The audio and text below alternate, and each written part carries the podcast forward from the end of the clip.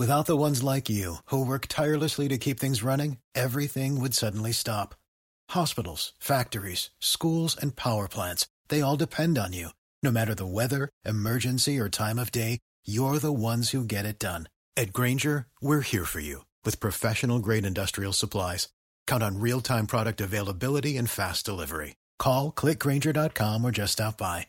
Grainger for the ones who get it done. New York rolls out the first digital COVID 19 vaccine passports in the US. An MIT study finds labeling errors in datasets used to test AI. And Peacock is removing racist scenes from classic WWE matches. This is your Daily Tech Briefing, the morning edition. It's Monday, March 29th. From Engadget, I'm Matt Smith.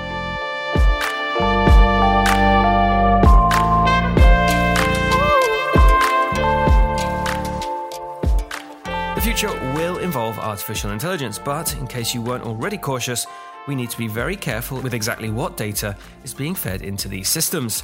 A team led by computer scientists from MIT examined 10 of the most cited datasets used to test machine learning systems and found that around 3.4% of the data was inaccurate or mislabeled.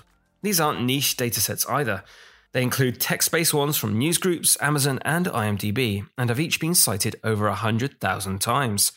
Some of the errors are bigger than others, but include mistaking Bruce Springsteen for an orchestra and mislabeling a baby as a nipple. You can shake your head while browsing through all the label errors on a website created by the researchers called, imaginatively, labelerrors.com.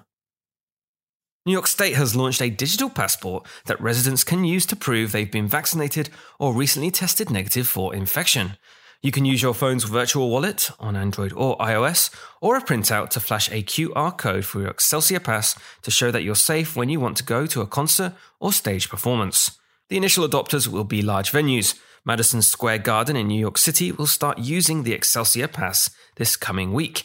The passes will also be useful for smaller family events like weddings in the future.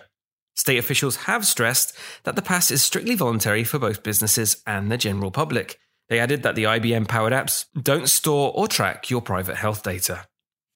NBC Universal streaming service Peacock is removing racist scenes from classic WWE matches.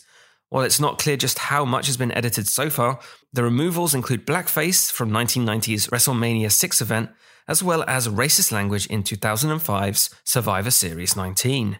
Peacock is reportedly reviewing the full 17,000 hours of WWE material and alerting the wrestling company of any changes. It's going to be a long march for those reviewers. This highlights the challenge of filling out streaming libraries with material that goes back decades. We want the full collection, but doing so risks dredging up unsavory content that is tone deaf or outright insulting in 2021. And that's your Monday morning tech briefing. Catch up on all the full stories and the very latest news at Engadget.com. Please leave us a review wherever you're listening to this and send us your feedback to tma at Engadget.com. Thank you very much for listening, and I'll be back tomorrow.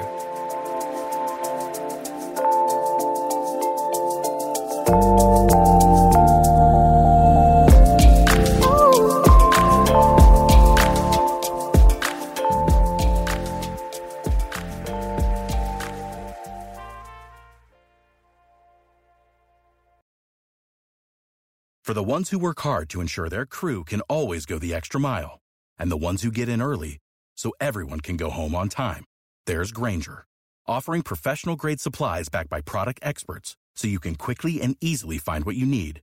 Plus, you can count on access to a committed team ready to go the extra mile for you. Call, clickgrainger.com, or just stop by. Grainger, for the ones who get it done.